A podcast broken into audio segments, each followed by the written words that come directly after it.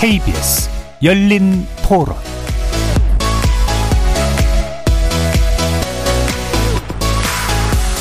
안녕하십니까. 케이비에스 열린토론 정준희입니다.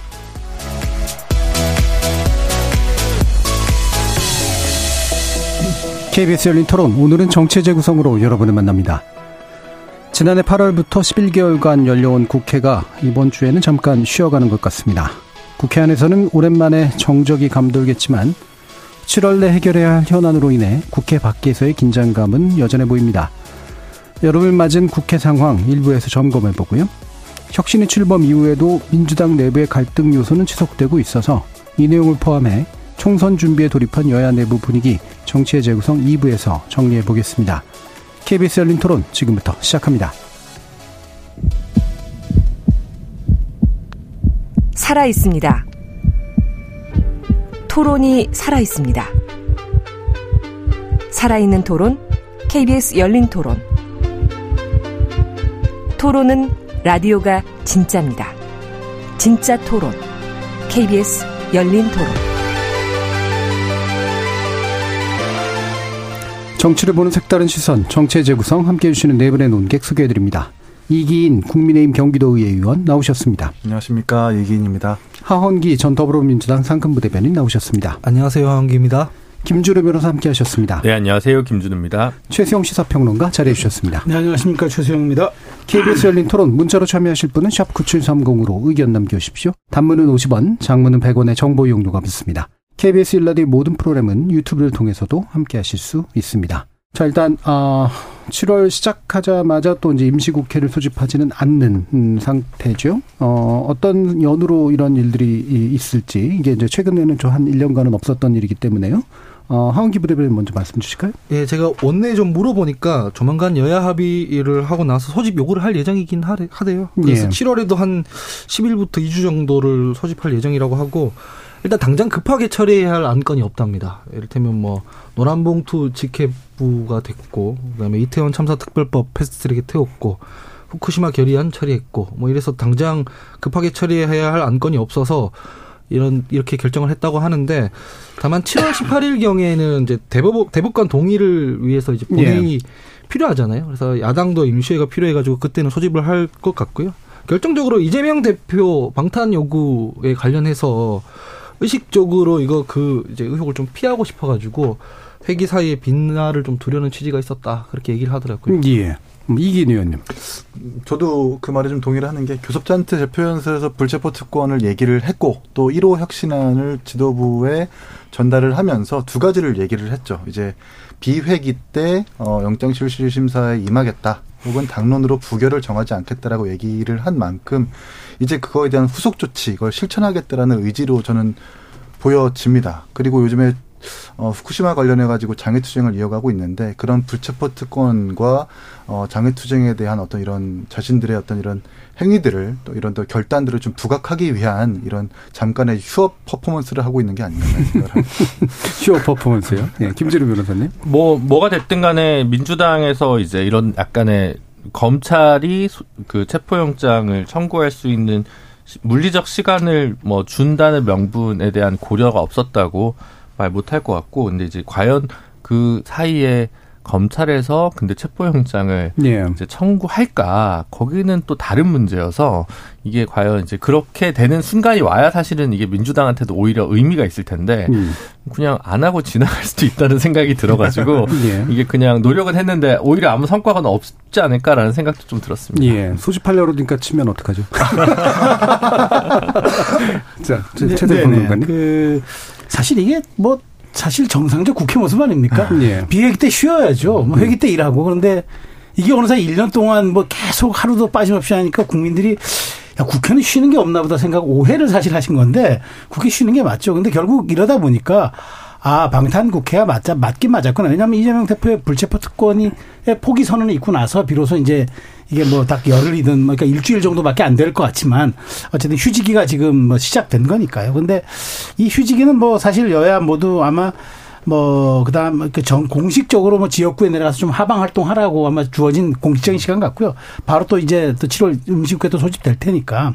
근데 저는 그렇습니다. 어쨌든 이제 불체포 특권의 포기를 어, 이재명 대표가 선언함으로써 여기에 대한 여지를 열어놨고, 근데 거기에 대한 뭐 자신감이 있든 없든 그건 뭐 저희가 해석해야 해석할 문제지만, 저는 이제 앞으로도 국회가 이제 물론 어, 팔월 국회, 구월, 구월부터 정기국회니까요. 그래서 이제 다시 이제 국회 시간은 접어들겠지만, 이번 일주일 정도 휴지기는 뭐 사실은 뭐 서로가 쟁점도 없었고, 뭐 어쩔 수 쉴 수밖에 없었던 상황인데, 이제 이로써 저는 제가 보기에 불체포 특권 이슈, 혹은 이제 말하자면 민주당에서 이제, 아, 뭐 이제 검찰에 대한 탄압이다, 이런 이슈들은 이제 조금 사그라들 걸로 봐요. 왜냐면, 이제 앞으로 이제 이런, 그 정말 말하자면은, 어, 이제 불체포 특권이 이제 포기 선언을 했기 때문에 앞으로 이제 날라올 때는 그것이 이제 비회기 기간이 아니, 아니, 비회기 기간이 아니면 무조건 이제 처리가 돼야 될 테니까. 이제 그래서 저는 이번에 만일 이번 비회기 기간 외에는 사실은 또 불체포 특권에 대한 이슈가 이제 더 이상 그 물 위로 올라오지 않을 것 같아가지고. 예. 예. 그래서 뭐 저는 뭐 사실 이번 휴직에 대해서 큰 뭐 의미 두고 싶지 않습니다. 다만 이게 정상적 국회인데 너무 그동안 국회가 과잉이었다. 과잉, 과잉 국회였다라고 저는 말씀드리겠습니다. 예. 근데 이게 현안이 있냐 없냐는 또 어떻게 판단하는가도 사실 좀 궁금하긴 한데. 네. 사실 뭐 국회에서 할 일들은 언제나 있잖아요. 언제나 많죠. 예. 네. 근데 지금 사실은 그래도 급한 불들을 지난주에 국회에서 좀 많이 처리를 한 건 사실입니다. 예를 들어 어, 보편적 출생 등록제가 완전하지 않지만 의료기관의 뭐 출생 통보제라든가 뭐 몇 가지 몇 가지 중요한 법안들이나 내용들, 뭐 국가인권위원회, 뭐 비상임위원회라든가 뭐 중요한 것들을 이제 많이 좀 처리를 했습니다. 그래서 지금 뭐 한 이, 삼 주 뭐 잠깐 휴직이 가진다고 해서 국회가 뭐 직무유기를 한다 이렇게 얘기하지 못하고, 사실 또 보좌진들도 사람이라 원래 구월 정기국회 전에 좀 칠, 팔월에 이제 숨 고르기 시간이 네. 원래 좀 있어야 되는 것이 인지상정이라서 그분들 휴가도 좀 가야 되고요. 그래서 뭐 저는 그렇게까지 뭐 직무유기라고 생각되지는 않습니다. 네. 그럼 팔월 달인가 보통 원래 좀 쉬는 경향이 좀 있지 않나요? 휴가 기간. 네. 팔월 달은 음. 보통 비회기 기간 둬가지고 휴가를 음. 가고는 하죠. 네. 네. 광복절 전까지 이제 음. 휴가를 다 마치고 이제 돌아와서 이제 본격적으로 이제 몸을 이제. 근데 뭐 이번에 하는데요. 이태원 참사 특별법도 뭐 야당 위주긴 하지만 처리되기도 했고, 노란봉투법도 음. 지켜보했기 때문에 일단 소기의 목적은 달성했다고 판단을 하고, 또 불체포 특권까지 선언한 마당에 일주일 정도는 숨을 골라서 어, 야당의 어떤 이런 영역에 이 여지를 더 주지 않는 의도가 있을 수도 있고, 또 마침 또 영장 청구 한번 해보 해, 해보면 해봐, 해봐라 음. 우리 자신 있다라고 하는 것을 자신들의 어떤 이런 결단을 좀 부각시키려는 의도가 좀 다분해 보여요. 예. 아까도 말씀드렸지만 어차피 칠월 십팔일에는 다시 대법관 동의 때문에 예. 열어야 됩니다. 그리고 구월부터는 이제 정기국회 시작하면은 그 바로 국감 있고 예산 있고 이래서 보좌진들은 사실 쉬지도 못해요. 그렇게 임시회가 안 열려서 회의가 안 열렸을 뿐이지 다 출근하거든요. 그래서 거기다 개별 의원실들은 하나하나 다 기관이라 가지고 별도로 토론회도 하고 행사도 하고 많이 잡혀 있습니다. 저도 국회 요새 행사장 잡으려고 하니까 꽉 차 있더라고요. 칠월 달이. 그래서 일을 안 하는 건 아니다, 이런 말씀 드리고 싶습니다. 예. 자, 그러면 이제 지금 일단 임시회의를 소집하지 않기로 하고 당분간은, 그 전에 이제 처리가 된 것이 이제 노란봉투법, 본회의의 부의가 된 거죠. 처리가 되기보다는. 네. 이태원 특별법, 국회 신속 처리한 거, 패스트 트랙이라고 하는 거에 태워졌고요. 어, 요 과정에서 이제 당연히 또 여당은 그렇게 달가운 입장은 아닌 것 같은데, 일단 이걸 바라보는 최수영 평론가님 네. 의견을 먼저 좀 들어볼까요? 글쎄요, 이제 노란봉투법도 사실은 이제 그동안 여당의 이제 입장과 윤 대통령의 거부권 행사의 추이를 비춰보면, 이 또한 뭐 자명한 사실 어느 정도 결과는 네. 많은 분들이 또 이 법안에 대한 운명은 예상하실 것 같습니다. 뭐 직회부 본회의에 이제 부의가 된 상태이기 때문에 어쨌든 여야가 표결로 가면 통과는 될 테고, 그다음에 또 오면은 아마 여러 가지 이제 사회적 갈등의 요소가 있고, 그다음에 기업과 노동자 간의 여러 가지 첨예한 문제들이 해소되지 않았다는 이유로 거부권을 행사할 음. 가능성이 좀 부채는 매우 높고, 아마 이게 이제 그렇게 사이클로 갈 것 같습니다. 그런데 민주당 입장에서는 이제 십 개월 정도 남았지만 총선 전략으로는 유효하다고 보는 거겠죠. 왜냐하면 네. 노란봉투법이라는 자체가 어쨌든 기업인들보다는 이제 좀 노동자의, 노동자들의 권익에 이제 말하자면 포커스를 맞춘 법안이라, 진짜 숫자 계산을 해도 이게 좀 나을 수 있겠다는 생각을 표로 계산했을 때 음. 그런 것으로 해서 밀어붙이고, 또 이것은 뭐 정의당과 공조하는 그런 사안이기 때문에 네. 야권에 대한 어떤 단일대오 측면에서도 전술적으로 나쁘지 않다고 판단하는 것 같고요. 저는 이 법안에 대한 운명은 제가 이렇게 예상하고 음. 다만 이태원 특별법은 이제 패스트트랙 안건으로 올렸는데, 저는 이것 이것이 내년에 이제 원래 우리가 정상적으로는 백십 일 정도가 소요되는 게 이제 패스트트랙의 이제 소요 기한이 맞습니다. 그런데 이게 이제 행안위 소속이잖아요. 근데 네. 행안위 소속은 이제 민주당이 행안위 의장을 맡고 있기 때문에, 위원장을 맡고 있기 때문에 좀 빨리 갈 수가 있어요. 그러면은 최소한 이제 그러면 구십 일 정도 예상한다 그러면은 뭐 그 그 여러 가지 십일 개월이 아니라 그러면 이제 여러 가지 그 그만 좀 빼는 기간들을 상정하면은 총선 어간에는 이게 예. 나올 게 통과가 될 수 있죠. 음. 자, 그러면 이게 이제 조금 달라지죠. 이 문제는 그렇게 되면은 프레이밍이 형성될 수 있는 여지가 네. 생기는 거죠. 자, 그렇다면은 도대체 참사에 대한 여당의 태도를 민주당은 끝없이 지적할 테고, 또 여당은 참 이것을 정치적으로 이용하는 민주당에 대한 방어막을 칠 테지만, 이 부분이 어떻게 중도층에 반응하고, 양쪽 지지층이 어느 정도 저는 예상이 되지만 중도층이 어느 정도 반응하고, 또 사건의 현장이었던 서울의 민심에는 어떤 또 영향을 미칠지, 이거는 사실 좀 움직이는 살아있는 생물로 좀 봐야 되기 때문에, 이거는 제가 보기에 민주당이 밀어붙이는 거는 대단히 전술적 전략적으로 예. 어떤 포인트와 이 득실 전략 가지고 밀어붙일 테고, 야당은 방어 전선을 필 텐데, 과연 이것이 정말 그 수도권 표심에 어느 정도 영향을 끼칠지, 무조건 방어만 한다고 되는 문제가 아니니까 네.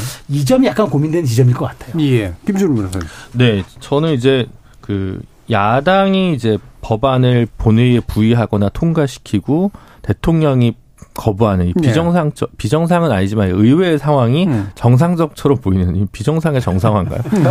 이상한 의미에서 한국어는 참 기표가 특이한 것 같습니다. 근데 어쨌든 그러니까 이게 되게 내년 초까지 계속 이게 반복될 것 같습니다. 그래서 이게 뭐 바람직한 현상은 아닌데, 근데 이제 야당은 왜 반대만 하냐라는 프레임에서 야당은 대안을 갖고 밀어붙이는데 왜 대통령실은 반대만 하냐라는 질문. 그럼 대통령실 너희가 원하는 개혁안은 무엇이냐, 너희가 지금 해서 국민들을 설득하면 민주당도 표결을 할 수밖에 마, 만드는 그 법안을 좀 너희는 왜 못 가지고 오냐라는 의문이 이제 들 것 같거든요. 그런데 네. 지금은 양당이 모두 이제 뭐 격한 발언들을 좀 쏟아내면서 지지층 결집에 올인하고 있습니다만, 중도 온건층이 봤을 때는 이게 계속 이렇게 교착 상태가 되고 여당의 어떤 청사진이 안 보이면 책임은 좀 더 여당에게 물을 것 같거든요. 그런 음. 점에서 봤을 때 꼭 뭐 이제 우리 최수영 평론가님께서 이태원 참사법 관련해서 수도권에 어떤 영향을 미칠까도 굉장히 눈여겨봐야 한다고 말씀하셨지만, 전반적으로 이 법안이 아니더라도 네. 여당의 전략이라는 게 무엇인가, 중도층에 소구하기 위한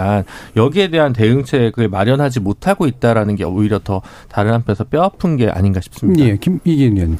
정부 뭐 변호사님의 말씀도 동의를 하는데, 저는 오히려 이재명 대표의 고민도 좀 깊어질 음. 거다. 왜냐하면 지금 계속 반복되고 있잖아요. 야당의 의석수를 근거해서 밀어붙이고, 또 대통령은 거부권을 행사하고 하는데, 이 거부권을 행사할 때마다, 거부권 정국에 들어설 때마다 지지율의 이 민주당의 지지율의 어떤 변화는 크게 없어 보여요. 음. 그리고 지금 뭐 후쿠시마를 대응하면서도 단식 투쟁을 하겠다, 뭐 특검을 하겠다. 이제 사실 좀 이 대응 방식이 좀 올드하거든요. 음. 이런 의미에서 당내에서 이재명 대표의 역할을 좀 더 좀 고민을 해야 되고, 본인도 좀 고민스럽지 않을까 싶고요. 또 여당 입장에서는 사실 정치적 부담이 될 거라고 했다면 거부권 행사했을 때 빨리 다시 재정하자고 했을 텐데, 지금도 그것도 아닌 것 같습니다. 음. 그렇기 때문에 뭐 이 지난 양곡관리법이나 간호법처럼 똑같은 양상을 이번 이 법안 처리할 때도 새로운 회기가 잡힐 때 그렇게 보일 것이다라는 예상을 합니다. 예. 어, 이게 거꾸로 또 야당에게도 계속 이 패턴을 반복하는 게 그다지 득이 되지는 않아 보인다라는 말씀을 주셨는데, 방금 이제 올드하다는 표현을 써주셔서 영한 건 어떻게 하는 겁니까? 아니, 이런 이런 거죠. 야당 민주당 입장에서 과거에 어떤 네. 뭐 대여 투쟁을 할 때 아주 화끈하게 했거든요. 예, 뭐 예, 예. 서명 운동을 해도 진짜 당 대표나 머리 음. 머리에 끈 둘러매고 현장으로 나가가지고 정말 국민들이 보시기에 박력 있게 했는데, 지금은 음. 현수막에다 큐알 코드 적어놓고 서명 운동하고 뭐 이러 이러고 있단 말이에요. 네. 이런 점에서 봤을 때 국민들이 좀 보시기에는 얘는 여기도 좀 대안이 없고 저기도 대안이 없고, 그렇다고 해서 박력이 박력을 보이는 것도 아니 아니다라는 평가를 내리고 있지 않나 생각을 합니다. 음, 예. 그럼 영과 올드의 일반적인 의미는 아닌 것 같아요. 큐알 코드가 약간 이런. 예. 현장으로 나가서 박력 있게 이런 얘기를 해주셔서 현장 얘기를 좀 드리기에 앞서서 예. 총선 전략 이 차원에서 말씀들을 많이 해주셨는데, 당에 소속되어 있는 사람으로서는 이 당이, 그러니까 우리 당이 총선 전략이라는 게 있는 당인지 잘 모르겠습니다. 예. 첫 번째가 그거고, 저도 다수 의석을 활용한 뭐 단독 처리, 법안 단독 처리 이런 부분들에 대해서 굉장히 비판적으로 얘기를 했는데, 이 아까 참사에 대한 여당의 태도 지적 이 부분에 대해서 좀 하자면, 현장 얘기를 좀 드리자면요. 이태원 특별법, 그거는 유족들이 십일 일째 단식하고 있는 중이었습니다. 십일 일째 넘어가고 있는 중인데, 단식한 이유는 특별법 통과 촉구를 하면서 했고요. 사실 고통스럽습니다. 단식 십일 일, 십이 일 이렇게 하면. 네. 더 넘어가면 위험하기까지 해요. 그분들이 사실 뭔 죄가 있는 게 아니잖아요. 지금 이태원 참사 관련해서 생각해보면 박희영 용산구청장 구속됐다가 지금 가석방돼서 나와서 보석. 사퇴, 아니, 보석돼서 나와서 음. 사퇴도 안 하고 버젓이 뭐 구청 드나들고 있는 상황이고, 그렇다고 현 정부에서 뭔가 책임을 지는 사람이 딱히 보이는 것도 아니고, 그래서 단식을 하고 있었던 거예요. 특별법 통과해서 이거 좀 매듭을 짓자. 그런데 제가 듣기로는 국민의힘 사람이 거기 한번 가보지도 않았대요. 음. 이 얘기를 제가 누구한테 들었냐면 그 국민의힘 신인규 어, 저기 전 부대변인한테 들었는데 네. 본인이 너무 미안해서 거기 갔대요. 갔는데 유족들이 국민의힘에서 온 거 당신이 처음이다. 고맙다. 뭐 이랬다고 하더라고요. 그래서 그 이후에 누가 갔는지 모르겠지만 제가 기사 찾아봤지만 안 보이더라고요. 그런 상황에서 그러면은 민주당이 국민의힘 집권 여당이 이 문제에 대해서 이렇게 아무것도 안 하고 있는 상황에서 야당이 가만히 있어야 되느냐. 전 그렇게 생각하진 않습니다. 이 특별법 유족들이랑 합의해서 유족들이 원하는 방향에서 이 그걸 담아서 처리한 거거든요. 제가 아까 전에 그 김준우 변호사님도 얘기해 주셨지만 야당이 단독 입법한다고 너무 뭐라 그럴 게 아니라 대안을 가지고 오면 좋겠어요. 이건 너무 무리한 것이니까 이런 식으로 매듭하는 게 좋겠습니다 하면 좋겠는데, 항상 아무것도 안 하고 가만히 방치했다가 야당이 뭘 처리하고 나면 여기에 대해서 단독 입법이다, 뭐 독주다 이런 식으로만 얘기를 하고 있거든요. 예. 그래서 사실 이태원 참사 매듭해야 되는 거는 정부 여당의 책임이 있는 것 아니겠습니까? 그 유족들 아무 죄도 없는데 자식 잃은 그 아픔을 지금 가지고 있으면서 곡기 끊고 막 이랬는데, 이런 것이 여당이 좀 찾아가서 조율도 하고 어떻게 처리하겠다 얘기를 해야 되는 게 맞지 예. 않습니까? 근데 항상 다 처리되면은 왜 민주당은 너희 마음대로 하냐, 이런 태도에 대해서는 저는 좀 다른 분들도 지적을 좀 해야 된다 생각합니다. 이게 꼭 총선 전략, 뭐 지지율 이런 차원을 넘어서서 정치가 어떠해야 되느냐, 이 모습을 좀 얘기해야 된다 그렇게 봅니다. 예. 그러니까 이태원 특별법이 이제 진상규명 이제 특별법인데, 이게 이제 이미 사법의 영역으로 넘어갔다라고 판단해서 여당은 어, 좀 큰 의미가 없다라고 보는 건지 얘기를 좀 더 들어봐야겠네요. 이기인 의원님. 제가 특별법을 찾아봤는데. 음. 아니, 저는 여당이 안 받을 이유가 없다고 생각하거든요. 예. 진상규명, 그리고 공무원이 조사를 위해서 파견할 수 있는 근거, 음. 그리고 뭐 정신적 피해에 대한 어떤 치료에 대한 근거, 이런 것들 뿐인데, 사실 여당에서 야당이 자꾸 이렇게 뭐 선동한다, 괴담 퍼뜨린다, 또 이런 안타까운 사고를 정쟁으로 치환한다, 뭐 이, 이런 이유로 사실 이 자체를 아예 그냥 외면하고 있는 건데, 음. 저는 이건 같은 당이지만 잘못됐다고 봐요. 예. 그리고 하헌기 부대변인 잘 말씀해 주셨지만 십일 일 동안 우리 이태원 참사 유족분들이 단식을 할 때 제가 가장 가슴 아팠던 거는 뭐 참외 먹방하고 음. 그리고 좀, 뭐 네, 좀 네. 우습지만 뭐 수돗물 네. 그거 먹방하고 이, 있는 게 음. 무한 책임을 가져야 되는 정부 여당의 입장에서 그게 맞는가? 라는 생각을 좀 해보게 됩니다. 그래서 여당이 조금 더, 더 너른, 너른 좀 품을 안고, 이태원 참사가 아무리 야당이 공격해도 그래도 우리는 한 발짝 더 나아가서 죄송합니다. 저희가 더 못 챙겼습니다. 더, 더 따뜻하게 안아드리겠습니다라는 그런 표현을, 표현도 하고 좀 그런 모습을 보여야지만 정말 정부 여당에서의 입장인 거지, 지금은 그런 모습들이 전혀 보이지 않아가지고 안타까울 따름이다. 이렇게 말씀드립니다. 예. 그래도 뭐 국민의힘 김기현 대표의 발언의 세기를 보면 이게 전혀 이제 괴가 굉장히 다르잖아요. 최상평은 어떻게 됩니까? 그러니까 지금 뭐 저도 그래서 뭐 내용 조금 보니까 뭐 독소 조항이 있다고 하는데, 뭐 사실 저는 제 법안을 잘 안 봐서 네. 모르겠어요. 어떤 게 독소 조항인지 모르겠는데, 그 독소 조항은 원내대표단이 좀 네. 민주당과 상의를 했으면 되지 않나 싶어요, 저는. 음. 그리고 이거는 사실 국민 정서에 관한 부분이잖아요. 그러니까 사실은 저도 이게 이제 민주당 그 국민의힘에서 민주당이 이게 총선 전략 특별법이다. 그러니까 막 그 이해는 돼요. 왜냐하면. 네. 어쨌든 작년부터 이상민 장관 해임에 이르기까지 매우 정치적으로 거친 공세를 펼쳐온 것도 맞고, 그다음에 이제 여기에 대해서 좀 감정적으로 여권이 대응한 것도 맞아요. 그러니까 민주당이 공세의 수위를 사실을 높일 때 참사에 대한 어떤 그런 정확한 규명 이런 것보다는 왜 책임지는 사람이 없느냐라는 네. 식으로 정치적인 공세가 컸거든요. 그런 측면이 있기 때문에 다분히 여당의 의도는 이해가 되는데, 여당이 지금 방어 그런 태도는 이해가 되지만 독소조항의 문제라면 저는 여야 합의해서 빼면 될 것 같았고, 그다음에 총선 전략 특별 법이라고 그러면은 저는 최소한 이 문제는 그럼 제가 조금 더 정치 기술적으로 얘기하면 물타기를 했었어야 된다는 얘기죠. 예. 저쪽이 전략을 갖고 들이 그러니까 들이대, 들이댄 법안이라고 지금 원내대표단이 판단했다 그러면은 최소한 이쪽에서 그러면은 맞불을 놓지 않을 거라면은 희석을 시켰어야죠. 그러면은 예. 받아들일 때 어느 정도 받아들이냐의 수위를 가지고 정치적으로 협상을 했었으면은 야당도 반대하기 어려웠을 것 같은데, 저는 그 이유는 제가 또 모르는 다른 이유가 또 원내대표단의 고심이 있었다고 싶어서 저는 이해를 하는데, 이러다 보니까 남는 것은 워딩밖에 없는 거죠. 거친 예. 워딩밖에 없는 거죠. 도대체 이건 우리가 받아들일 수 없는 법안이었다. 예. 그런데 많은 생명이 이제 안타까운 목숨을 잃은 음. 사건에 대한 법안이라 물론 사법적인 지금 조사가 진행되고 있는 영역이 있다 하더라도 정치가 또 짊어져야 할 책임의 영역이 있는 것 아닙니까? 그걸 그 국회의원들이 입법하자고 했는데 과연 무슨 명분으로 이게 아니고 독소 조항이 많아서 우리가 받아들일 수 없었다고 이 법이 처리될 때 얘기할지 저는 그게 먹힐지 정말 받아들일 국민들이 어떤 공통적인 공감 정서를 받아들일지 저는 그게 좀 약간 의문스러워요. 그래서 이 법에 대해서 저는 이기인 의원은 좀 더 좀 말하자면 세게 지적을 했습니다만 저는 이걸 좀 더 유연하게 협상을 하면서 최소한 네. 여당의 어떤 독자적 법안이 아닐 거라 그러면은 최소한 이 법안을 희석시키는 쪽으로라도 어느 정도 음. 좀 말하자면 연착륙을 시켜야 했었을 것 아니냐라는 음. 게 저의 분석입니다. 예.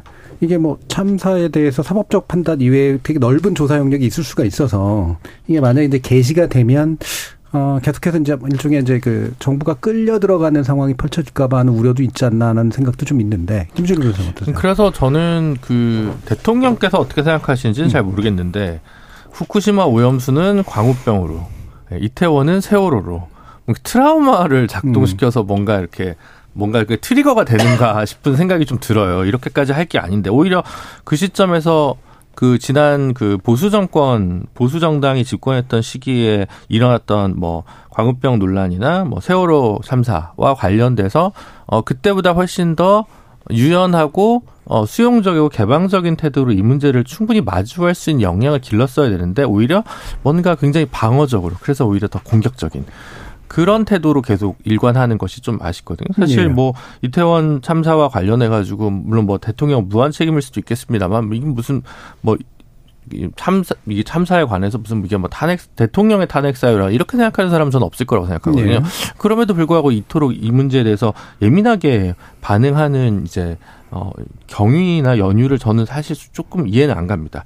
어, 법안 자체에서 조금 거친 부분들은 두 분 앞에서 말씀하셨다시피 좀 협상 과정에서 거를 걸 생각하고 만들어 놓는 것들도 있거든요. 야당 차원에서 법안을 만들 때는. 그래서 그 부분은 충분히 정리가 가능한 부분이고 세월호도 수사와는 별개로 사회적 참사 어, 특별조사위원회라는 형식으로 우리 사회가 이제 또 그 위원회를 이제 한번 뒀었지 않습니까? 그래서 네. 이런 부분들은 좀 여당이 좀 아쉽고 이 부분은 이제 그렇게 또 반대를 하고, 그러니까 아까 제가 뭐 법안이 없다고 얘기했는데, 그러니까 국정은 시작은 이제 마약으로 시작을 해서 뭐 건폭, 뭐 시민단체 보조금, 그 다음에 최근에 뭐 학원 강사, 그 다음에 이제 중국인들 교포나 뭐 하여튼 외국인들의 뭐 건강보험 논란, 예. 투표 상호주의, 그러니까 우리 사회 이제 그 집권 여당에서 생각하는 뭔가 적폐나 부조리한 것들을 계속 찝어내가지고 적발하는 과정인데 저는 어 이거는 그냥 검찰이 열심히 하면 되는 건데 대통령실에서의 국정과제 일 번이 이런 수사와 관련된 부분으로 계속 하는 거는 그래서 이게 만약에 뭐 오히려 이재명 따라하기라는 생각이 들더라고요. 계곡에 이제 그 뭐 뭐죠 그거 평상, 예, 평상을 철거하고 뭐 이런 이런 것들을 하고 계시는데 이제 물론 행정가니까 그리고 입법에서 소수당이다 보니까 그런 고민을 이해 못할 바는 아닙니다만 그럴수록 조금 더 깊이 고민하고 야당과 대화를 통해서 협의점을 만들어 나갈 텐데 그걸 하고자 하는 의지가 전혀 없기 때문에 계속. 어, 국회를 우회하면서 할 수 있는 방식들의 정책이나 내용들의 우선순위를 갖고 방점을 찍다 보니까 외교까지 포함해서 그러다 보니까 조금 뭔가 우리 사회가 지금 토론해야 될 부분들 진도 못 나간 게 아닌가 싶습니다. 오히려 지금 보편적 출생 그거는 등록제는 저는 뭐 굉장히 환영하는데 이게 지금 영유아 이제 유기 문제가 이제 많이 나오니까 이제 이걸 이제 반응을 이제 또 한 거잖아요. 그러다 보니까 조금 어 노동개혁, 연금개혁, 교육개혁 법안은 보이지가 않고 계속 이제 다른 걸로 변주고 울리는 듯한 국정 운영을 하고 있어서 이것들이 아까 제가 초반에 말씀드린 어 중도층이나 소속권에 과연 이렇게 해서 소구할 수 있겠는가, 집권 여당에게 높은 점수를 줄 수 있겠는가라는 것과 저는 이게 연동된다고 생각하거든요. 예. 이런 법안을 내고 야당이 반대했는데 우리가 의석수가 부족하니까 어, 우리에게 더 많은 표와 의석을 주십시오라고 얘기해야 될 텐데 표를 주면 너희 뭐 할 건데 라고 얘기했을 때 뾰족한 답안을 지금 대통령실과 여당이 준비해야 될 때가 아닌가 싶습니다. 예. 뭐 말씀하실 거 있어요? 뭐 정부는 음. 그렇다 치더라도 정당은 대입기관 아닙니까? 예. 용산 기초단체장이랑 국회의원 다 국민의힘 사람들이지 않습니까? 이태원 유족들이 단식을 그렇게 하고 있으면 한번 가보기는 하고 그 민의를 어떻게 반영할지는 고민은 해야죠. 근데 지금 국민의힘 분들 보면 누구를 대의하는지 모르겠어요. 음. 어떤 사람을 대변하고 싶은지 모르겠고 어떤 법안을 처리하고 싶은지 모르겠어요. 수조 먹고 이런 게 다 보면은 오로지 용산만 대의하려고 해요. 예. 그러다가 용산 심기에 거스르는 어떤 것들이 야당에서 나오면 그거 아주 센 워딩으로 규탄하는 것만 합니다. 다 좋은데 뭐 이렇게 민주당 비판하는 것도 좋고 정쟁하는 것도 좋은데 국회의원들이 해야 하는 본질이란 게 있지 않습니까? 그걸 좀 지켜줬으면 좋겠다 이런 생각이 듭니다. 예. 어, 말씀 말씀 중에 이제 그 강한 발언들 뭐 하루 이틀의 일은 아니긴 합니다만 용산과 이제 대통령 쪽에서의 발언들이 이제 수위가 좀 더 높아지는 거는 맞는 것 같습니다.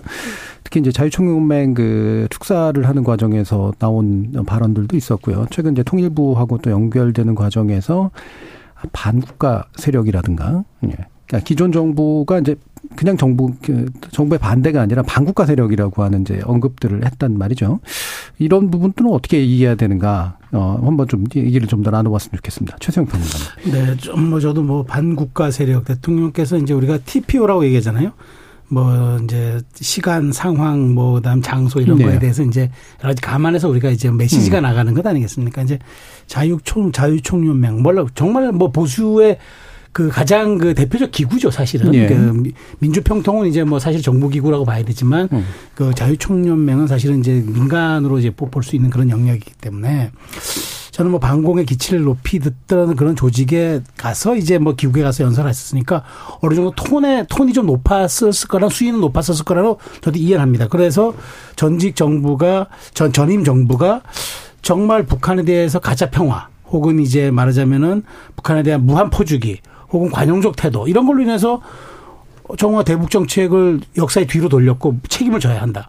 북한의 비핵화에 대해서 아무런 진전도 이루지 못했다. 음. 이런 정도, 이런 정도는 어디는 저는 가능, 가능해서 보는데 반국가 세력이라고 했던 거는 이게 바로 정체성하고도 연결될 수도 있는 네. 부분 아니겠습니까? 그리고 어쨌든 지난 정부도 우리 국민들이 뽑은 문재인 정부도 문재인 대통령 선출한 건데 그렇게 되면 문재인 정부를 선출한 우리 국민들은 반국가 세력을 선출했던 사람들이 되는 건데 그걸 현직 대통령께서 이렇게까지 강한 워딩으로 할 수 있을까? 물론 그것이 대통령실에서는 뭐 그 뭐, 이제 뭐, 그 전 정부를 겨냥한 게 아니라고 그랬는데, 아니 뭐, 반국가 세력이 전 정부가 아니면은, 그 뭐 민간이 할 수는 없는 네. 영역이니까 저는 뭐, 궁색한 해명이라고 생각되고요.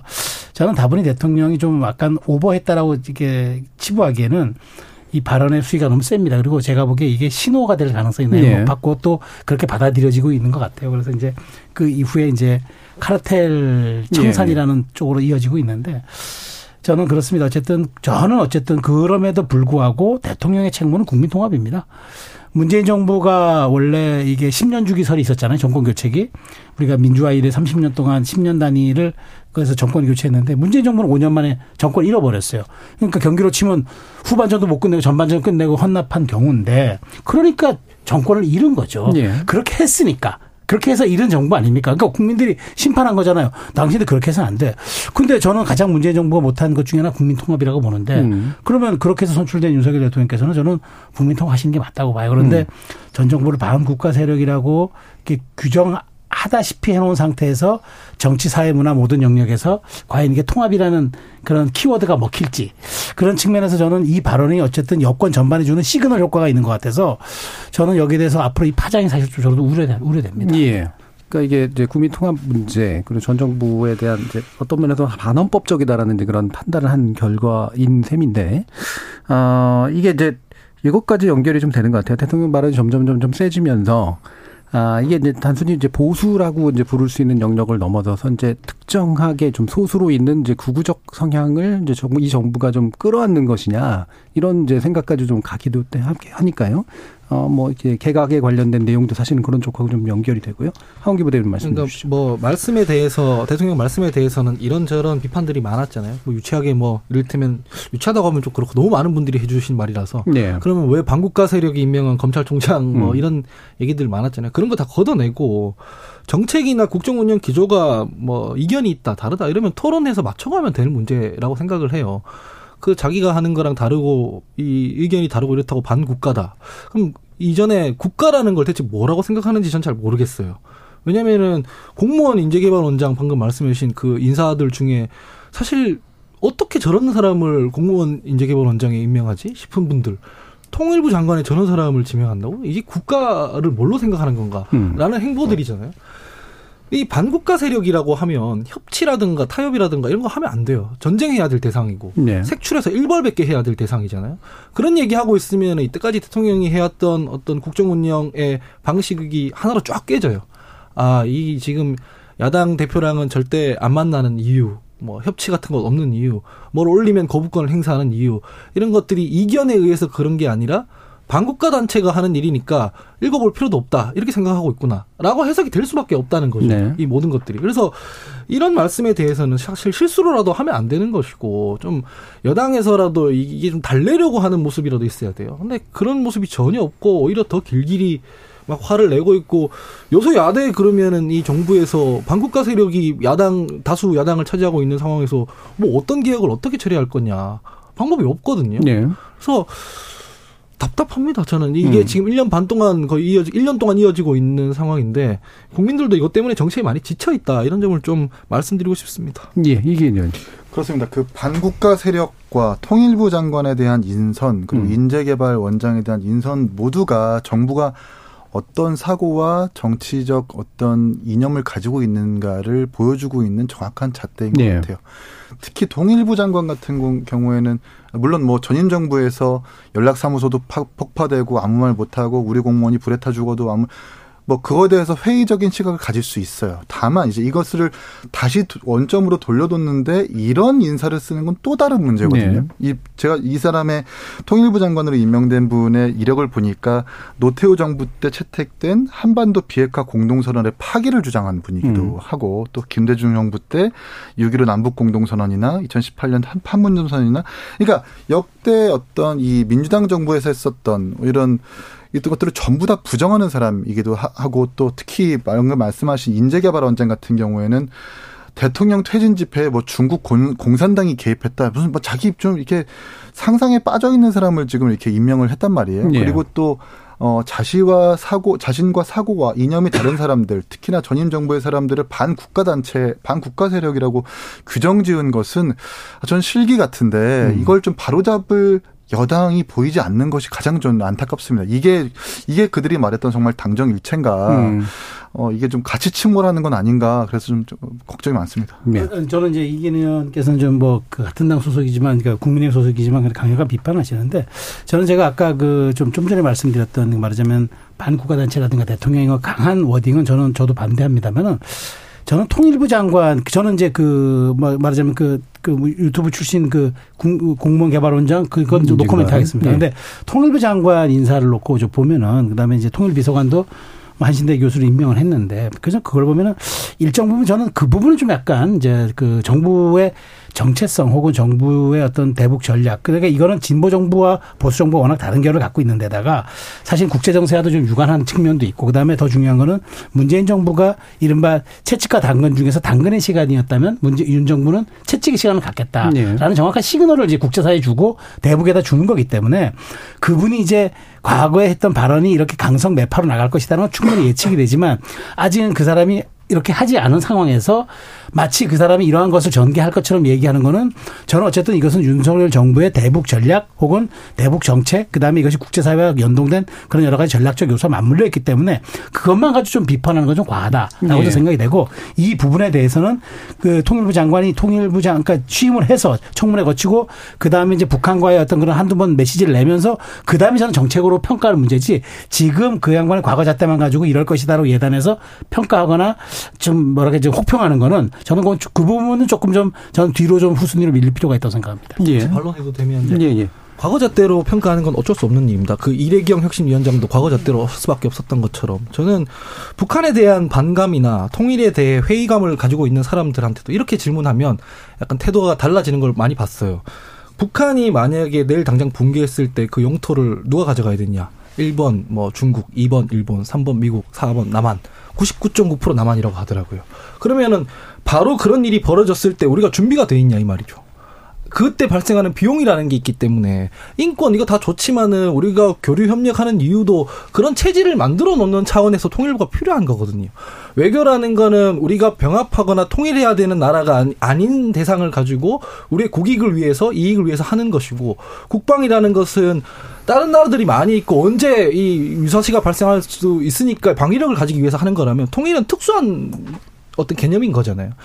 그런 통일부에 앉기에는 이분의 이 인식이라는 게 북한에 우리가 통일 비용이 발생했을 때를 대비해서 그 체질 관리를 해놓는다는 개념 자체가 아예 없더라고요. 그래서 지금 이게 너무 임명되기도 전에 혹평한다라는 게 아니라 이 사람이 철학을 쭉 보고 평가해서 지명을 했을 거지 않습니까? 그래서 이 사람이 철학을 쭉 봤을 때 부적절하다 이런 비판들이 많이 나오는 거다 이렇게 이해해 주시면 감사하겠습니다. 짧게 저는 뭐 요기에 대해서 말씀드리면 네.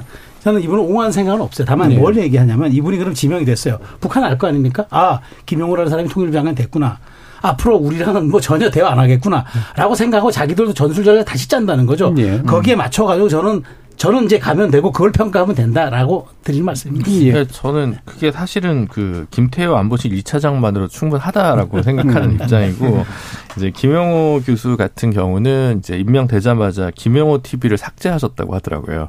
여기가 사실은 이제 지금 기사가 별로 안 나오는 핵심적인 이유가 아닌가라는 생각에서, 그러니까 어 뭐 강경파, 매파를 이제 선임했다는 문제가 아니라 최근에 유튜브를 한동안 꽤 활발하게 하셨던 모양인데 이게 쭉 삭제가 돼가지고 저희가 지금 바로 확인할 수는 없지만 그런 것 때문에, 그러니까 자유총연맹도. 자유총연맹 가서 뭐 티피오 마치다 보니까 세게 반응할 수 있는데 이십몇 년 동안 아무도 안 가던 자유총연맹에 대통령이 갑자기 갔다는 자체가 음. 어, 보통 뭔가 조급함의 발로 혹은 어, 강성 지지층이 아이들 좀 만나고 싶은 대통령의 조급함이 좀 드, 드러난 게 아닌가. 그리고 이런 어, 극우적인 유튜버 활동을 했던 그 그 공무원 인재 원장 지명자 김재환 김채, 김채환 씨 김채환 네. 후보자와 이 누구죠? 김영호 교수 이런 건 좀 약간 연결돼 있는 게 아닌가 싶어서 상당히 좀 우려를 하는 거죠. 예. 뭐 이게 그러니까 지금 여건에 과연 걸맞는 인사인가라는 판단을 할 수밖에 없는 게, 북한의 사정도 지금 들어보니까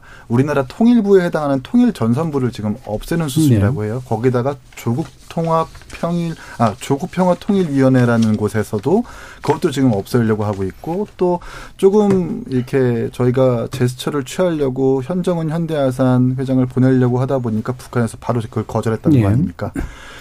이렇게 경색돼 가고 있는 국면에서 물론 좋아요. 이렇게 뭐 힘에 의한 평화 우리가 지금 보수 정부에서 지금까지 계속 얘기했던 것도 알고 있는데, 이 이후에 정권이 바뀌었을 때나 이 이후에 우리가 예측지 못한 변수들이 발견했을 때 그 수습을 하려면 적어도 여지는 조금씩 남겨놔야 될 텐데 너무 너무 한 사고에 갇힌 인사를 좀 기용하는 것 같아서 이런 부분들은 우려된다는 말씀을 드리고 싶었습니다. 우리가 십 위권 국가고 심리적으로는 팔 위권 국가인데 저 밑에 있는 북한이랑 똑같이 놀려고 해서는 안 된다. 이런 말씀 드리고 싶습니다. 예, 음, 뭐 경제적인 순위로 네.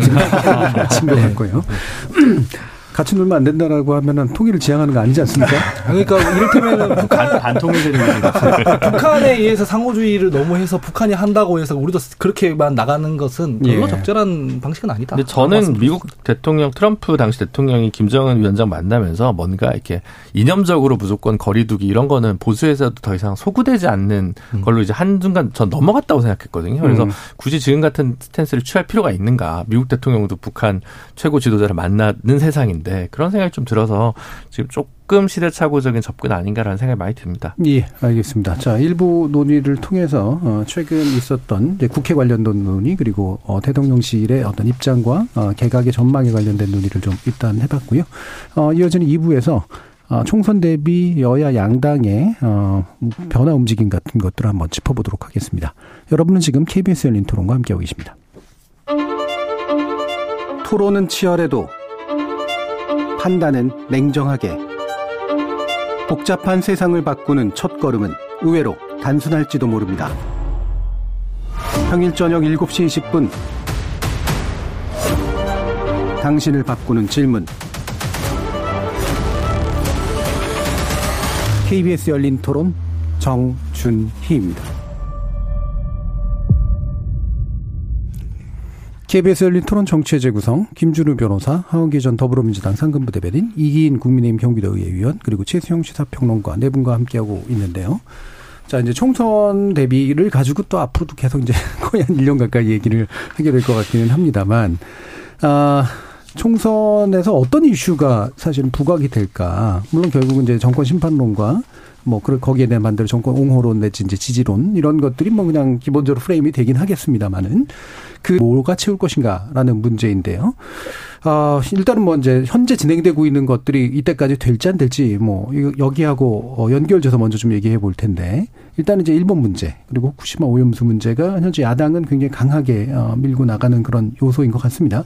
최수영 평론가님, 이게 이제 당분간 어떤 또 지형들을 그릴지 말씀 주시죠. 지금 말씀하신 대로 이제 큰 틀은 이제 정권 심판론이냐 국정 안정 논이냐 네. 이제 두 개 맞붙겠죠. 근데 이렇게 큰 프레임을 형성할 수 있게끔 안을 채우는 컨텐츠가 뭐가 네. 될 것인지, 결국은 어떤 게 쌓여서 이걸로 가겠습니다라고 그렇죠. 이제 얘기를 하겠죠. 음. 저는 한 서너 가지가 지금 현재 드러났다고 봐요. 일단 후쿠시마 오염수 문제는 당장 현안입니다. 음. 당장 현안, 이제 이게 칠월에 이제 닥칠 현안이고, 뭐 두 번째는 이제 뭐 몇 가지 꼽고 말씀드릴게요. 두 번째는 이제 저는 아까 말씀드린 이제 그 이태원 참사 예, 예. 특별법도 마찬가지일 거예요. 그다음에 또 하나는 이제 오십억 클럽에 대한 쌍, 음. 우리가 흔히 얘기하는 쌍특검이라고 음. 하죠. 그다음에 김건희 여사 그 특별법 등등. 예.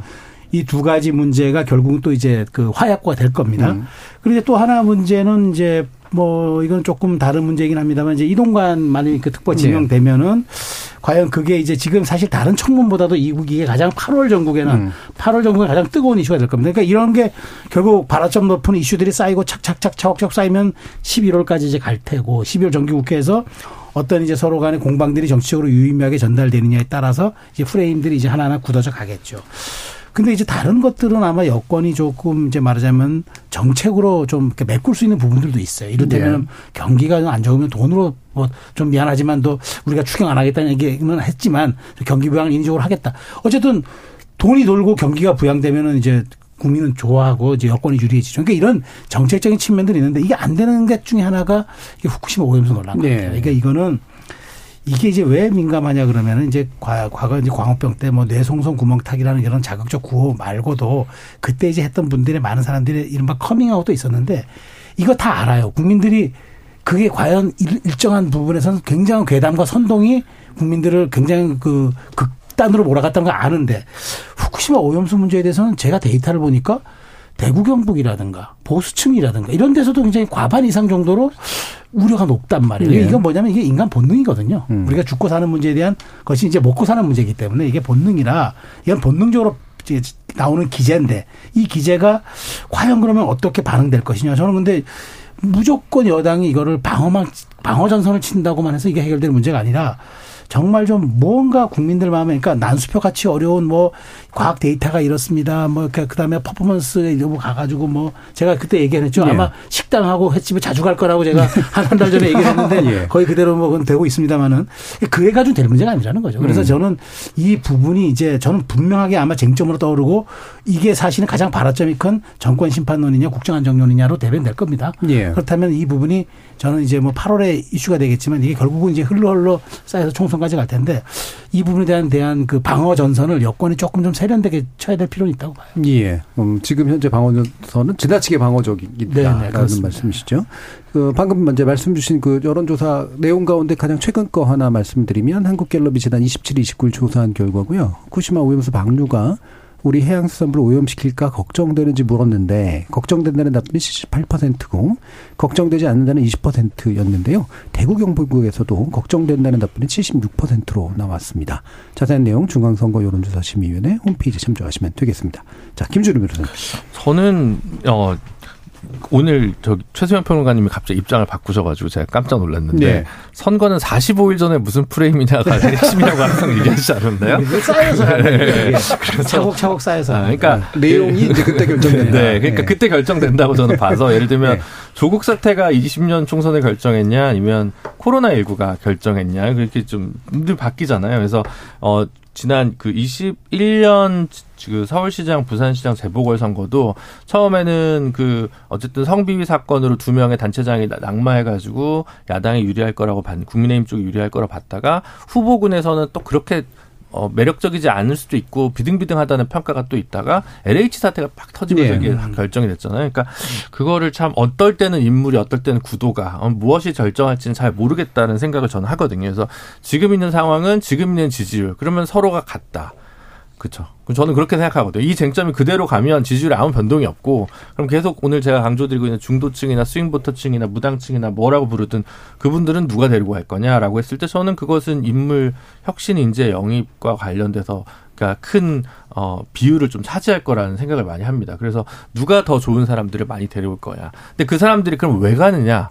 그 사람들은 될 것 같은 데 갈 거란 말이죠. 음. 안 될 것 같은 데는 가지 않을 거라는 거죠. 그러니까 지금부터 몇 달간은 각 당이 우리 당이 개혁과 혁신이 가능하다라는 그 신호를 몇 달 동안 보내줘야 원외에 있던 인자들이 아, 한번 도전을 해볼까? 이런 생각을 하는 건데 아 여기 둘 다 엉망인 것 같아. 나는 그냥 가던 길을 갈래라고 그냥 뭔가 각 분야에서 전문성이나 경험을 쌓던 분들이 정치에 새로 들어올 건지 말 건지 거기서 좀 결정나는 부분이 하나 있지 않을까라고 어, 생각이 좀 들고요. 그다음에 그 어, 좀 대통령실에서는 그, 아까 이제 최수영 평론가님 말씀 받아서 이 뭐 본능의 문제라고도 얘기하셨지만 어떻게 보면 모자란 소통 방식에 관한 문제가 광우병이랑 이번에 오염수랑 똑같은 것 같습니다. 근데 이게 재밌는 게 그, 그니까 너, 당신들이 뭘 알아? 괴담을 선포해. 이렇게 얘기해서 어, 보수정당이 얘기하면 그게 엘리트주의거나 모자란 소통 방식이 되고 어, 민주당이나 뭐 진보정당이 이렇게 얘기하면 운동권 개몽주의가 돼요. 근데, 근데 말은 다른데 사실 같은 얘기거든요. 그러니까 결국 이제 듣고자 하는 의지가 있느냐. 그리고 최대한 개방적인 태도로 결론을 정해두지 않고 최대한 대화랑 소통을 하려고 노력하느냐 아니냐. 이거는 저는 국민들이 금방 아신다고 생각합니다. 근데 그 자세를 보이지 않고 지금 뭐 도어 스토핑은 재개될 기미가 없고 그리고 뭐 국민과의 대화나 뭐 무슨 직권 몇 뭐 일 년 기념 무슨 뭐 국민과의 대화 이런 것도 뭐 없고 그다음에 뭐 용산으로 갔는데 그럼 뭘 더 소통하는지도 모르겠고 이런 부분에 대해서도 좀 정책적인 방향성 전향이 아니더라도 이 소통 방식에 대해서도 굉장히 고민이 필요한데 지금 하는 거는 국무위원들 열심히 방송 나가라고 지시하는 거가 돼버리니까 그렇게 가지고는 안 되지 않나. 이명박 대통령도 케이비에스에서 매주 방송하지 않았나요? 그런다고 노변 정담했었죠. 네, 그래서 그게 바뀌지 않는다는 거죠. 그런, 네. 그런 소통 방식으로 케이비에스를 장악한다고 해서 해결되지 않는다라는 생각이 들었습니다. 예. 그 아까 뭐 차관급 인사나 통일 정책 이런 거 할 때 제가 출연한 어떤 방송보다도 이 생산적인 논의가 됐던 위대한 열린 토론에서 이런 지저분한 얘기를 시작해야 돼서 제가 죄송한데 후쿠시마 관련해서 여당의 오선 의원님은 이제 노량진 수산시장에서 수존물을 이제 드시고 네. 그걸 비판하는 야당 의원들은 그거 먹을 바에는 인분 먹겠다 이런 얘기를 하시고 음. 과연 이 두 당이 과연 국민들한테 표를 달라고 할 수 있을까? 이게 분석이 의미가 있을까? 이런 생각이 사실 드는 게 정직한 마음입니다. 예. 프레임이라는 건 그냥 두 가지일 것 같습니다. 방해로 보느냐, 제어로 보느냐. 만약에 집권 여당과 어, 정부가 잘해서 이 민주당이 저 쓸데없는 얘기로 방해하는 게 계속 누적되고 있다. 그런 인식들이 국민한테 쌓인다. 예. 그러면 제가 봤을 땐 여당이 이길 것 같고요. 아니다. 저거 좀 제어가 필요하다. 민주당이 한심하지만 저, 저건 제어하는 게 맞고 저렇게라도 방해해야 된다. 이게 누적되면은 저는 그래도 야당이 이길 것 같습니다. 음. 지금 상황에서 후쿠시마 뭐 오염수 방류에 관련해서도 반대 여론이 굉장히 높습니다. 제가 예. 구체적으로는 말씀 안 드리겠지만 뭐 칠십, 팔십 퍼센트 이렇게 넘어가거든요. 근데 그런 경우에는 이거 괴담선동 이런 식으로 지금 여당에서 얘기하고 있는데 민주당이랑 싸우는 줄 알고 지금 착각하고 있어요. 아니에요. 대중이랑 싸우고 있습니다. 국민이랑 싸우고 있거든요. 국민이랑 싸우면은 저요. 제가 이걸 왜 이렇게 자신 있게 얘기하냐면 조국 사태 때 제가 당이 그랬습니다. 아 우리가 지금 이거 그 보수 정당이랑 싸우는 거 아니다. 지금 대중이랑 지금 싸우고 있다. 고집 피우고 있다. 이거 이렇게 지금 음. 대응하다가는 우리가 옳은 얘기를 한다고 해도 아마 효과가 상당치 않을 거다. 이렇게 얘기를 했거든요. 계속 갔습니다. 그게. 이게 잘 안 씻어지는 문제가 있어서 지금 같은 태도로 총선 때까지 간다? 그래서 지금 이 팔십 퍼센트가 넘나드는 이 국민들과 싸운다? 저는 여당에서 총선 어려워질걸요? 지금이야 물론 지지율이 이렇지만 그때 가서까지 이게 누적되면은 만만치 않을 겁니다. 예. 지금 후쿠시마 오염수 방류가 그래서 고, 아마 전 국민의 대다수가 이제 아마 국, 그, 우려하고 있는 사안이기 때문에 뭔가가 필요하다라고 생각해서 초종파 국민대책위원회를 결성하셨나봐요? 그게 왜냐면은, 아유, 또 제, 저희 당 욕을 해야 돼가지고. 마치 민주당이 독점하는 것 같잖아요. 예. 민주당이 독점해서 이 건, 어, 건강권에 대해서 염려하면은 이건 민주당의 이익이 되는 것이고. 예, 예. 당연히 팔십오 퍼센트 넘는 그 국민들 중에서는 보수적인 사람들도 있고 진보적인 사람들도 있는데, 민주당이 독점하는 것 같으니까 이 목소리 못 내는 분도 계시거든요. 편하게 이 그러면 그런 분들까지도 대변하겠다 이런 생각으로 예. 한 겁니다. 예. 그러니까 민주당이 독점할 이슈가 아니라고 이제 봐서 그랬다. 예. 음. 네, 이제 짧게 말씀드리면 음. 그 이제 그 저도 이제 아까 제가 여론전에 이제 여러 가지 좀 문제가 있다라고 제가 말씀드렸고 이제 음. 말하자면 과학의 영역이라고 아무리 설명을 해도 국민들 입장에서는 그 숫자 나열이고 그게 예. 만수표 같아요. 그러니까 어려워요. 저도 쫙 받아들이고 과거에 위성 미래정당 할 때 그 의석수 계산하는 방법 그때 제대로 국민 국회의원들도 계산을 못했다고 그러더라고요. 그런데 지금 이게 얼마큼 백크렐이 어떻고 뭐 해도 사실 와닿지는 않아요. 네. 그러니까 다만 이제 이건 하나 있을 거예요. 좀 전에 이제 갤럽 여론조사 인용해 주셨는데 만일 질문 문항을 음. 아이에이이에이가 안전하다고 인정한 보고서가 나왔는데 여기에 대해서는 어떻게 생각하십니까? 네. 라고 안전성에 대해서 물으면은 조금 퍼센테이지는 달라질 거예요. 네. 그렇지만 그럼에도 불구하고 국민의 안전에 대한 우려는 매우 높기 때문에 지금 이제 그 여론, 그러니까 지금 말하자면은 국민 대책위원회 출범했다고 그래서 좀 마치 이런 부분들이 좀, 그러니까 민주당도 자꾸 장애 집회 가가지고 좀 말해서 인분 발언 그런 거 하면서 겉으로 돌 게 아니라 국회 내에 들어와가지고 그래도 제일 의석이 많은 정당인데 와서 뭔가 다른 쪽으로 이걸 해야 그 아까 대중과 국민과 싸우고 있다고 말씀을 했는데 국민들도 최소한 이해를 해주죠. 그런데 그런 것이 아니라 그러면은 저는 오히려 무당층의 비율만 총선 가까이 나중에 어떻게 정리되더라도 상당 부분 저는 강세가 있을 거라고 봐요. 예, 오염수 방류에 관련된 여론조사 한 가지 또 말씀을 드리면 오월 이십육일에서 이십칠일 사이에 한국일보하고 요미우리가 공동 여론조사를 실시했는데요. 한국인 응답자의 팔십삼 점 팔 퍼센트가 오염수 방출에 관한 일본 정부 결정에 반대한다는 그런 응답이 있었습니다. 자세한 내용 중앙여론조사심의위원회 홈페이지 참고하시면 될 것 같고요. 자, 총선 프레임과 이제 지금 오염수 문제를 논의하고 있는데 이기인 의원님 말씀 주시죠. 그, 요, 이전에 언급했던 여론조사에서 이제 보수 지지층도 후쿠시마 오염수 방류에 대한 걱정과 우려가 높더라는 것에 저희는 아주 주목을 해야 된다고 예, 봐요. 예. 그러니까 정부와 여당이 좀 착각하고 있다고 저는 얘기를 하고 싶은 것이 괴담 괴담 거리는데 좋습니다. 근데 그걸 괴담이라고 얘기하면 자, 자기 모순일 수밖에 없는 게 그럼 우리가 야당인 시절에 조태용 국가안보실장이 의원인 시절 왜 주도해가지고 방류규탄 결의안을 채택했습니까? 음. 이 방류규탄 결의안을 채택해가지고 제가 있었던 지방의회와 광역의회에 따라서 전부 다 발의하고 채택했던 그 바람을 네. 일으켰던 것이 그 주체가 지금 조태용 의원과 원희룡 의원 야당이었단 말이에요. 네. 그러면 그때는 너네는 괴담이었냐라고 얘기했을 때 뭐라고 답할 수, 답할 수 있겠습니까? 저희는 할 말이 없거든요. 음. 제가 볼 때는 왜 입장이 바뀌었는지부터 국민들에게 정확하게 설명을 해야 지금 민주당을 향해서 괴담이라고 말하는 것의 당위성을 분명히 국민들한테 설득시킬 수 있을 것이다라고 저는 얘기를 먼저 하고 있고요. 하고 싶고요. 그다음에 정부에 대해서 좀 얘기하고 싶은 건 국민들이 원하는 게 과연 과학적인 검증인가? 전 과학적인 어떤 수치적 검증보다는 뭐랄까요? 정치적인 보증이랄까요? 그러니까 그런 거죠. 방류했을 때 우리가 예측하지 못했던 어떠한 문제가 발생했을 때 과연 정부가 책임 있게 우리가 외교로 풀었다고 하는 일본에게 거세게 혹은 따갑게 지적하고 비판할 수 있는가. 전 이런 것들을 국민들이 계속해서 묻고 있다고 봐요. 그렇기 때문에 그 수치에 대해서 과학적으로 검증한 데이터에 대해서 불신을 보내고 있는 것이 아니라 정부에 대해서 불신을 보내고 있는 것이다. 예. 그렇기 때문에 그런 것들을 직시하지 않는 이상 총선에서 후쿠시마 오염수가 우리 여당이 굉장히 뼈아픈 주제일 수 있다라는 생각을 하게 됩니다. 예. 어, 방금 이기인 의원이 얘기하신 이제 보수층의 우려 비중도 높다라고 하는 게 그게 한국갤럽 유월 이십칠, 이십구일 여론조사에 있었는데요. 보수층의 이제 걱정된다는 응답이 오십칠 퍼센트, 걱정되지 않는다가 이제 사십 퍼센트를 기록했습니다. 진보층이나 중도층에 비해서는 낮은 수치이긴 합니다만 그래도 어, 걱정되는 층이 좀 더 높게 나온 것은 분명해 보이고요. 자세한 내용 중앙선거 여론조사심의위원회 홈페이지를 참조하시면 되겠습니다. 아, 뭐, 아, 이 부가 벌써 시간이 이렇게 가네요. 혹시 뭐 저기 김준우 변호사님 뭐 말씀하시고 싶어요? 아, 저는 네.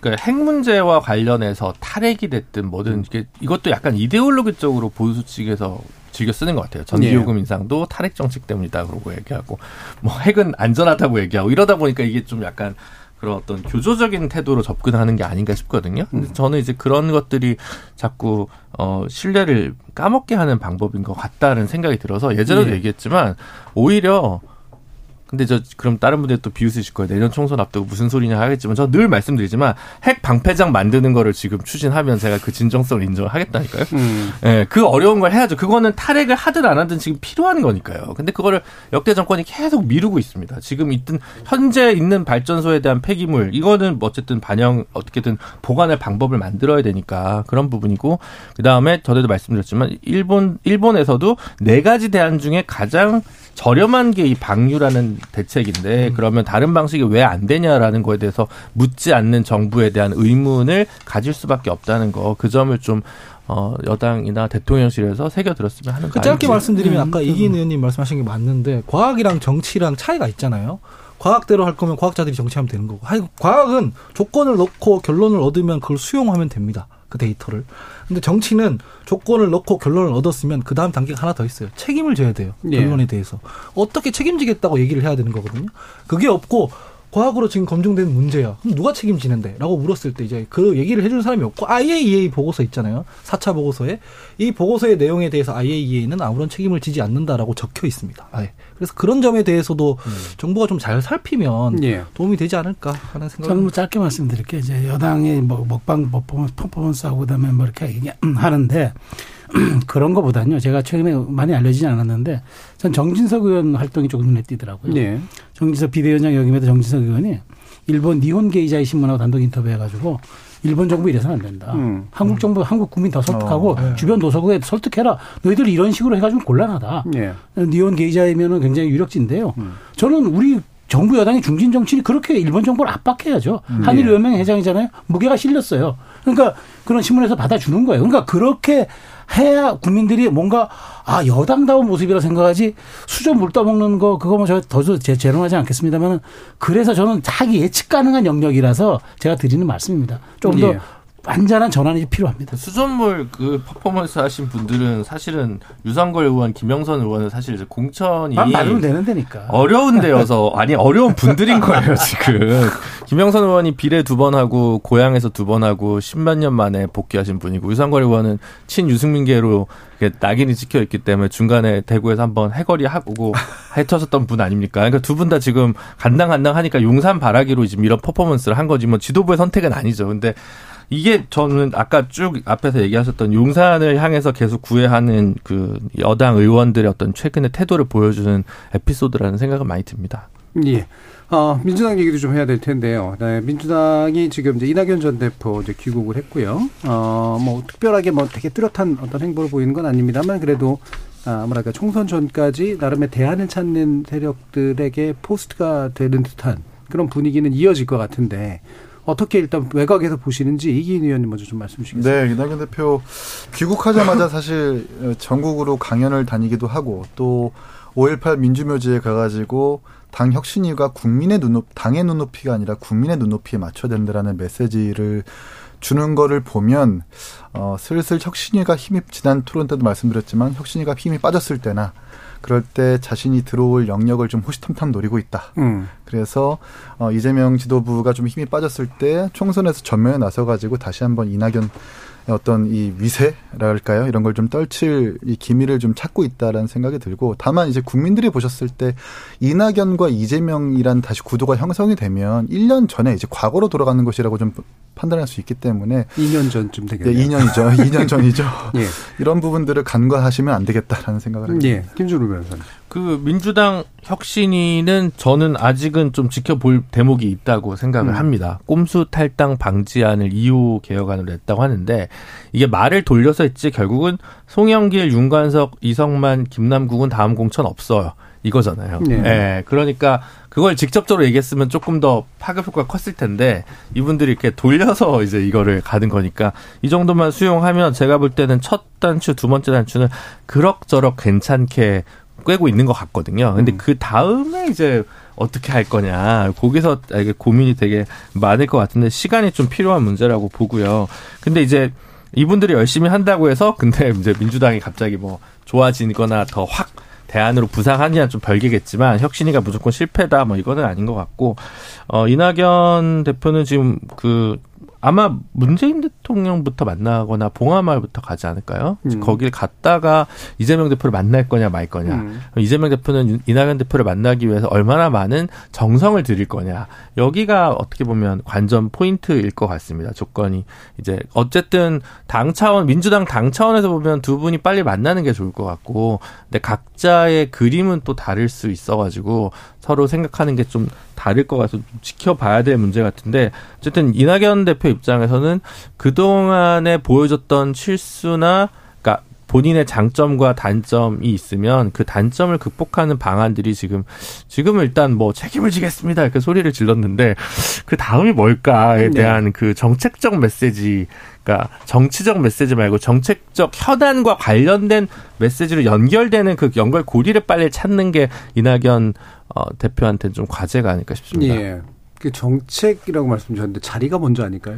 아, 자리를 줄 직위나 자리를 줄지 말지는 이제 이재명 대표가 이제 네. 내줄 거냐 말 거냐라는 문제가 전 좀 네. 있을 것 같거든요. 근데 그거는 이제 뭐 그의 공천일 수도 있고 아니면 음. 뭐 친낙계에 대한 공천 학살을 막는 걸 수도 있고 이제 어느 쪽일지는 잘 모르겠습니다만 선대위원장일 수도 있고 어쨌든 저는 어, 덧셈의 정치가 양당이 모두 필요하다고 생각하기 때문에 이재명 대표는 이낙연 총리를 그리고 김기현 대표는 유승민 대표를 끌어안을 수 있어야 다음 선거에서 조금이라도 더 예. 승기를 잡을 수 있지 않을까 싶습니다. 예. 최선희 총리. 저는 재밌는 게 지금 이낙연 대표가 귀국해가지고 귀국할 때는 굉장히 이제 많은 이제 주목을 받았잖아요. 예. 뭐 그때 이제 북기 우리 그 공항에서 정말 그럼 뭐 이른바 개혁의 딸들이 뭐 그렇게 저항할 거냐 뭐 많았는데 잘 들어왔어요. 그런데 사실 일주일 동안 이낙연의 시간이 없었어요. 왜냐하면 윤 대통령과 이재명의 시간이 있었기 예, 때문에. 예. 워낙 그래서 이재명 이낙연 전 대표가 아쉬울 것 같아. 음. 뭔가 이게 당이 혁신이가 되고 그다음에 자기 존재감이 좀 있고 뉴스가 돼야 되는데 대통령의 발언 때문에 갑자기 전선이 형성된 네. 바람에 본인이 존재감이 사라져가지고 김대중 대통령 미국 찾아간 것 외에는 별로 뉴스가 안 됐단 말이죠. 그럼에도 불구하고 저는 이낙연 대표의 역할은 많지 않을 거라고 봐요. 네. 당분간은. 왜냐하면 지금 이 분위기에서 저는 그 대표적 발언이 이계호 의원이라고는 봐요. 왜냐하면 음. 이계호 의원이 친이낙연계 사람 아닙니까? 그런데 그분이 그런 얘기 했잖아요. 어차피 다음 대선은 현실적이다. 이재명 음. 대표 체제를 치를 수밖에 없다. 음. 아, 이 뭐 이낙연계에서 가장 핵심적인 역할을 했던 의원분이 그렇게 얘기하는 거는 총선이라고 했던 거죠. 총선, 총선. 네. 그러니까 총선. 방금 대선이라고 말씀하셨죠. 아, 아, 그러니까 뭐 저는 뭐 그런 우리가 사실은 이재명 대표 체제로 치르기가 어려울 거라는 게 중론 이어, 이어서 사실 혁신이까지 간 건데 그거를 뭐 정면으로 뒤, 뒤엎는 발언도 했고. 그러니까 저는 그게 일종의 기류라고 봐요. 왜냐하면 뭐 우리 흔히 얘기하는 말로 다음 대선 어떻게 될지 모르겠습니다만 총선 국면은 흘러간 물은 다시 물레방아를 돌리지 못한다는 우리 그런 속담이 있지 않습니까? 지금 제가 보기에 이낙연의 시간을 줄 만큼 지금 이낙연 대표도 많이 준비되어 있지 않은 것 같아요. 음. 더더군다나 저는 이낙연의 화법을 놓고 보면은 지금 아 이렇게 나라가 이렇게 된 데는 일부 저의 책임도 있습니다 이렇게 음. 얘기했잖아요. 이재명 대표 같으면 이렇게 얘기했죠. 내가 대선에 져서 이래요. 그러니까 화법도 다르고 대응하는 네. 방법도 달라요. 그래서 저는 지금 지금 여당 심 국정 안정론이냐, 그러니까 야당 심판론이냐 이게 야당 심판론이냐 이 상황에서는 이낙연 대표, 이낙연 전 총리가 설 공간이 별로 없을 거예요. 예. 다만 여기서 변수 하나는 이재명 대표가 어떤 어떤 그 어떤 말하자면 공을 들여서 이낙연 대표를 모셔가느냐 그러면서 이른바 친낙계에 대한 공천까지 어느 정도 또 보장해 주느냐 이런 정치적인 문제 음. 이런 게 가야지 이낙연 대표가 먼저 이낙 이재명 대표 만나자고 하기가 어렵습니다. 그렇기 예. 때문에 저는 뭐 이낙연 대표의 동선 뭐 크게 지켜보지 않아도 앞으로 그냥 루틴한 일정밖에 소화할 수 없을 거예요 한두 달은. 음. 그러면서 이제 공간을 볼 텐데 저는 뭐 그 가능성이 그렇게 많지 않을 것으로 봅니다. 음. 예. 저는. 사실 이게 좀 노이즈라고 생각합니다. 노이즈. 예, 뭐 귀국 이때쯤 하기로 했으니까 했고 원래 이제 그 큰 정치 하시던 분이니까 팬덤도 있고 해서 그냥 마중 나갔고 그다음에 뭐 강연 다니면 되는 문제고. 근데 이런 말씀 드려서 되게 죄송합니다만은 지금 지도부에서 공천이 위험해 보이는 분들 입장에서는 계속 그 땔감으로 쓰려고 하는 것이고 예. 뭐 만나라 이렇게 하는 것이고. 근데 냉정하게 생각해 보면은. 이 이낙연 전 대표를 누가 불러서 나온 게 아닙니다. 본인이 손들었거든요. 아, 내 책임이 있다 이렇게 했지. 이런 상황이면은 사실은 다른 것들은 다 노이즈인 것이고 사실 소구력이 있을 때 누군가가 소구할 때 나섰어야 이게 진짜 이어지는 쭉 그 뭐 정치적 동력이 되는 것이지 그런 거 아니거든요. 그렇다고 지금 뭐 특별한 뭔가를 보이는 것 같지도 않고 그래서 저는 두 어른이 너무 이 세상 시끄럽게 하지 말고 좀 조용히 둘이 전화해서 만났으면 좋겠다라는 생각입니다. 두 어른은. 도어는 이제 이재명 대표이고 네. 전 대표인 두 분. 왜냐면은 주변에 뭐 윤영천 의원 이런 분들 보면은 신뢰 회복이 먼저다 이러면서 막 비난하더라고요. 네. 근데 그런 얘기 하면은 벌성사 나와요. 왜냐면은 지금 개딸이 하는 행동들 있잖아요. 문재인 대표, 이낙연 대표 그 지지자들이 다 했던 거예요. 그 막 이낙연 대표 악마화 하지 마라 이러는데 이재명 대표 악마화 그때 했고요. 그분들도 개딸과 비슷하게 막 그 문자 폭탄 보냈고요. 그랬던 분들인데 심지어는 민주주의, 민주적 절차에 따라서 선거에, 선거를 치러서 경선 후보가 됐는데 그게 마음에 안 든다고 막 탈당해가지고 막 음. 다른 후보 찍고 이랬던 예. 분들이거든요. 거기에 대해서 만류하거나 그랬던 적이 없어요. 그러면 거기에 대해서 성찰을 해야 신뢰 회복이 되잖아요. 그러니까 너무 본인 공천에 목매서 그 자기 이익으로 그러지 말고 이런 거는 당 밑에서, 물 밑에서 조용히 해서 갈등 관리를 하고 발표를 해야 좀 안정적인 민주당으로 보일 것 같다라는 조언을 감히 드립니다. 예. 무섭네요. 자, 시간이 많이 남지는 않았습니다만은 오늘은 이제 또 반드시 들어야 되는 얘기가 하나 또 있어서요. 아까 이제 그 국민대책위원회 불려갔던, 불린 게 아니라 이제 주체가 됐던 하헌기 부대, 어, 부대변인 말고 또 이기인 의원께서는 최경환 전 부총리와의 식사 자리에 이제 등장을 했습니다. 신박이 섰어요? 신박은 안 돼.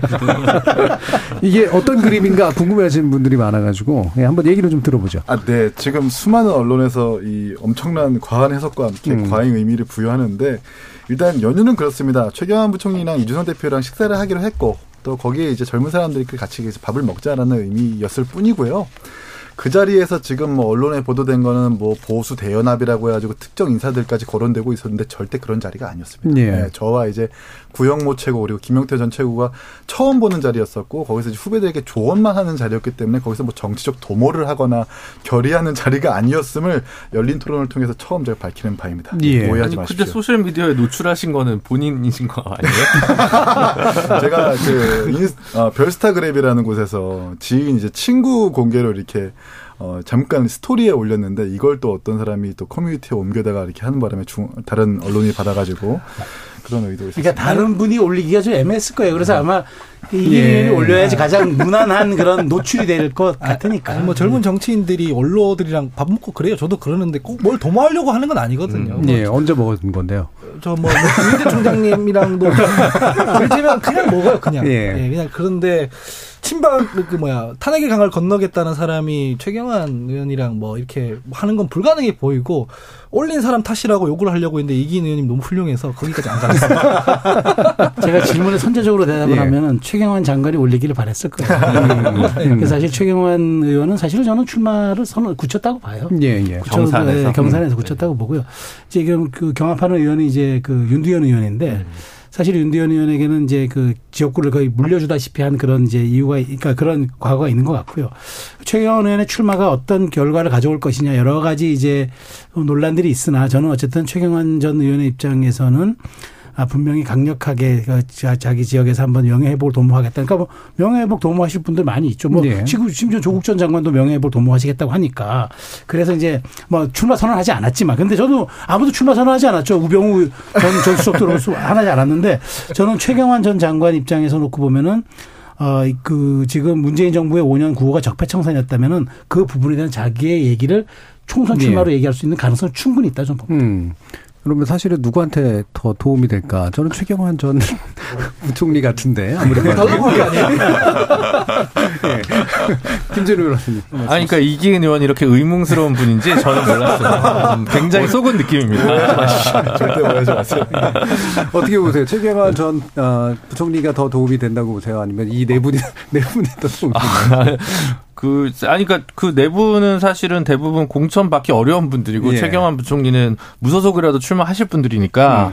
다른 분을 보면 무소속 연대인가, 네 분이 아, 윤심을 못 얻어서 무소속 이렇게 공천을 하겠다는 건가. 그래서 저는 왜 올렸는지 솔직히 이해가 가지를 아, 않고요. 음. 만나는 거는 그렇게 만날 수 있는데, 올린 부분에 있어서 해석을 자초한 건, 어, 이 분들이니까, 그냥, 어, 뭐, 비주류들 간의 어, 심리적 연대, 뭐, 이 정도로 그냥 해프닝 정도로 그냥 정리하겠습니다. 이렇게 끝나면 안 되고. 총선의 시간이 돌아왔다는 신호탄입니다. 네. 네, 이견은 이렇게 끝내면 안 된다 하는데 지금 끝내야 될 것 같습니다. 열린 죄송합니다. 토론은 열린 결말로 놔두겠습니다. 알겠습니다.